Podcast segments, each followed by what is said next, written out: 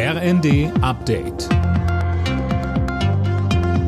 Stündlich neu. Auf den Punkt informiert. Ich bin Dirk Jostes. Guten Tag.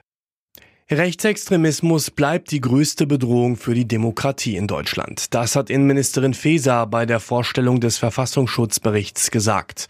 Das Potenzial gewaltbereiter Rechtsextremisten ist demnach mit 13.500 Personen unverändert hoch.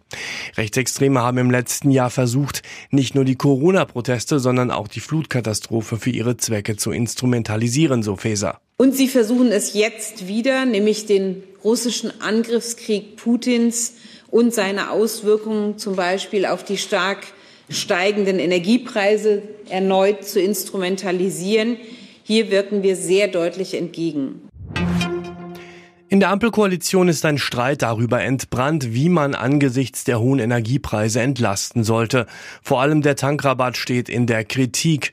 Schluss damit sagen die Grünen. Sie fordern außerdem eine Übergewinnsteuer für Konzerne, die vom Krieg besonders profitieren. Boris Johnson ist nochmal mit einem blauen Auge davongekommen. Das parteiinterne Misstrauensvotum gegen den britischen Premierminister ist gescheitert. Mehr von Marie-Céline Roy. Insgesamt 211 Abgeordnete seiner konservativen Tory-Partei sprachen ihm das Vertrauen aus, 148 stimmten gegen ihn.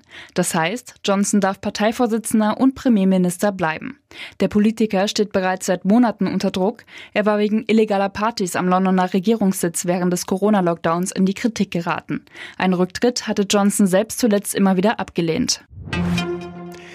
In der Fußball Nations League trifft die deutsche Nationalmannschaft heute auf England. Nach mittlerweile zehn Spielen ist die DFB 11 unter Trainer Hansi Flick bisher noch ungeschlagen. Anpfiff in der Münchner Allianz Arena ist um 20.45 Uhr. Alle Nachrichten auf rnd.de